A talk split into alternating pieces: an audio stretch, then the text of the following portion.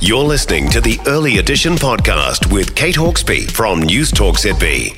D Day for Census 2023. All responses must be in today. However, an extra eight weeks has been given to those in the regions badly affected by the cyclone. Massey University Sociology Professor Emeritus Paul Spoonley joins us now. Morning, Paul.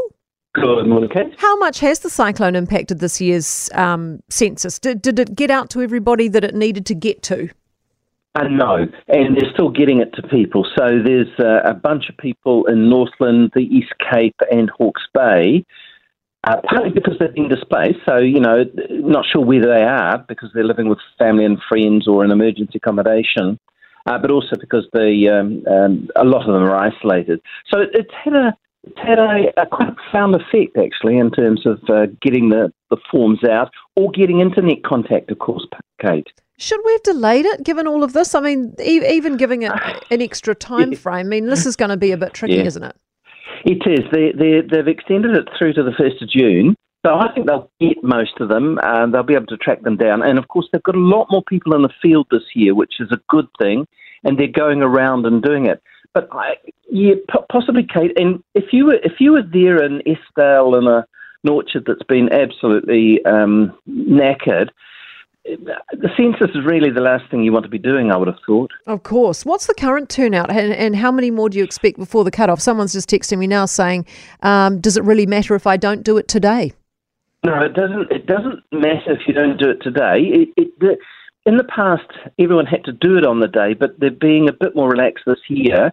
Um, they've got over a million returns at this point, uh, which is a little I think the the um, the person in charge said it was a little underwhelming, and it is a little underwhelming. They've we need uh, um, returns for all 5.2 million people, so there's a wee way to go. Of course, not everybody fills in the form, Kate. I mean, you do a you do a household form and you do a personal form, but then you have to do it for um, dependents, young children, yeah. so on. Yeah, it's a faff. I've done mine, and you've got to do it for the whole household, and it is a faff. I mean, what do you? A lot of people say they don't even want to participate in it. I mean, what does that do to the census results?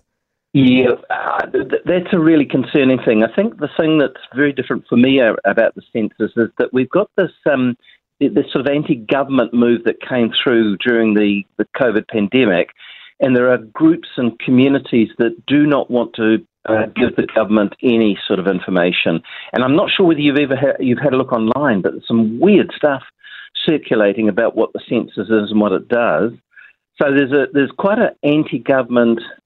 Um, we're not going to participate lobby in, in all of this, and they're and, and certainly census uh, are working hard to try and convince them otherwise. But I don't think they're going to for the mm. really devoted believers that the government is part of a conspiracy. Yeah, no, I try to avoid being online with conspiracy theorists as much as I can, Paul. Um, what is one of the key things that census needs to, you know, is, is looking for and that we need to know about New Zealanders, you know, in these times?